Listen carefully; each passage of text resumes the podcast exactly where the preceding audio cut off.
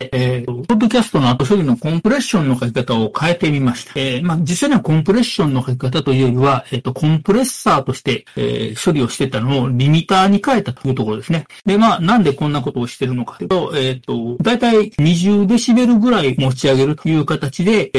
ー、まあ、頭を潰しておいて、えー、あと、低いところはそのまま、えっ、と、逆にゲインを下げるというふうな、えー、ちょっと変わったカーブを、えー、ソックスで処理をしてました。えー、ところが、まあ、コンプレッサーというものはですね、えっ、と、アタックタイムとかリリースタイムというのがあって、スレッシュオールドを超えた、えー、音に対して、実際に、えー、まあ、決められたレッシオでこう頭を潰しに行くんですけども、それまでに若干、えー、ディレイが発生するというところですね。で、そのディレイが発生するとどういうことが起こるかというと、えー、急に大きな音が入った時に、えー、当然まあ最初20デシベル持ち上げてます。で、それに対して、えー、大きくなったところは、えー、頭を潰しに行くんですけれども、えー、アタックタイムで頭を潰しに行くまでの間は、えー、20デシベル持ち上げたものがそのまま、えー、出てくるわけですね。そうすると、それは、えー、トータルとして0デシベルを超えてしまうので、そこは歪むという形になってしまうんですね。で、これを、えー、まあ、やろうとしたらアタックタイムを極端まで早くしないといけない。ということになると、これってひょっとしたらリミッターでいいじゃん。で、しかもですね、コンプレッションの場合は、えー、レシオがあって、えー、まあ、1対1というのは潰さないというところで、1対10とかですね、えっ、ー、と、まあ、最近使ってるようなハードウェアのコンプレッションでしたら、1対25とかっていうところまでは出せるんですけれども、完全には、えー、0デシベルを超えたところを抑え切るということはできないといういうことなので、まあ、それだったら、まあ、リミッターにしてしまおうということをやっております。で、えっ、ー、と、処理としては何をやってるかというと、まあ、これ音声で説明するのはなかなか面白いですけども、えー、まずですね、えー、ソックスで、えっ、ー、と、ゲイン、オーディオファイル全体のゲインの一番高いところがマイナス1デシベルになるようにノーマライズをかけます。これは要するに、えっ、と、全体のレベルを上げ下げする。まあ、基本的に上げる方ですけれども、えー、増幅することによって、一番、えー、音のでかいところがマイナス1デシベルになるようにするということにします。すなわち、この段階では、えー、え0デシベルを超える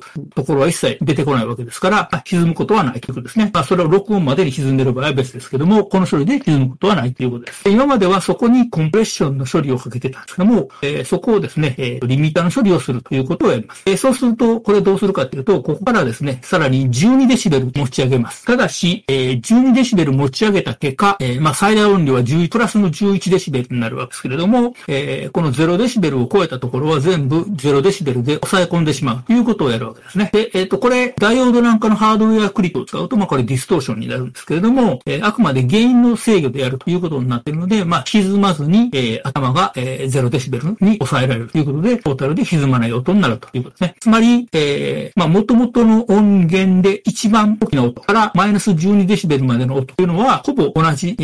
ー、音量で聞こえるというふうになります。もちろんこれ音楽なんかでこういう処理をしてしまうと、非常にですね、えー、ぺったんぺったんの音になると。えー、まあ、コンプレッサーかけすぎのということになるんですけれども、えー、まあ、ポッドキャストで喋るだけ、ね、まあ、これはジングルのところはその処理をしてませんから、えっ、ー、と、音声だけそういうふうにすると、まあ、えー、音量差が少なくなる。あるいは、えっ、ー、と、今、えー、マイクをスタンドで固定して、えー、まあそうですね、50センチぐらいマイクから離れたところで喋ってますけれども、えっ、ー、と、椅子に持たれたり、こう前のめりになったりですね、あるいは、えー、資料を見たり、えー、何かするので、向きを変えたりする。そうすると、当然、本人は同じ音量で喋ってるつもりでも、当然、えー、マイクの距離であるとか、口の向きというので、音量差が出てきますけども、まあそれは、この12デシベル持ち上げておいて、頭をプスッと押さえるということをやることによって、まあ、ほぼ、えー、音量差がないようになるかなということになってます。まあ残念ながら、えっ、ー、と、ポッドキャストで配信してる方は、全部その、頭を押さえちゃった分しか配信してませんので、実際にどれぐらい音量差があるかというのは、えー、聞こえないんですけれども、まあほぼ、えー、音量差なくいけてるかなというふうになります。そんな形でちょっと、えっ、ー、と、コンプレッサーをやめて、えー、リミッターに変えちゃったよ。まあ、これはもう単純に Audacity の設定の機械だけですけども、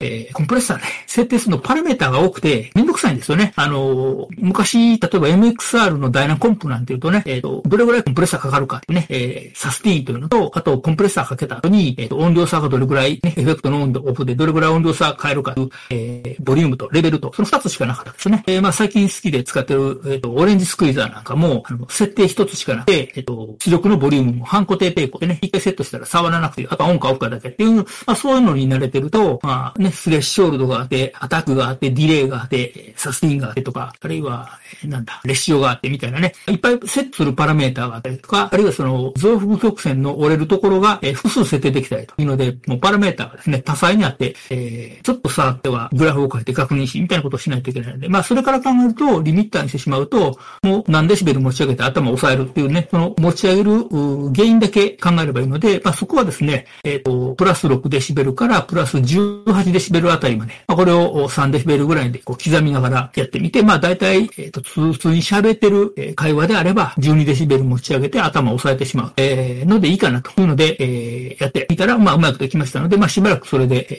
リミッターかけてみようかなと思います。ということで、今日は、えー、コンプレッサーやめてリミッターやったよ。という、まあ、しかも、もうなんでやったかというと、まあ、あの、一つはコンプレッサーでは対応できない歪みが出てしまう。というのを、まあ、防ぐためというのと、パラメータたくさんあって、もう設定めんどくさいよねということで、えー、簡単にしよう。ということで、コンプレッサーを入れてみました。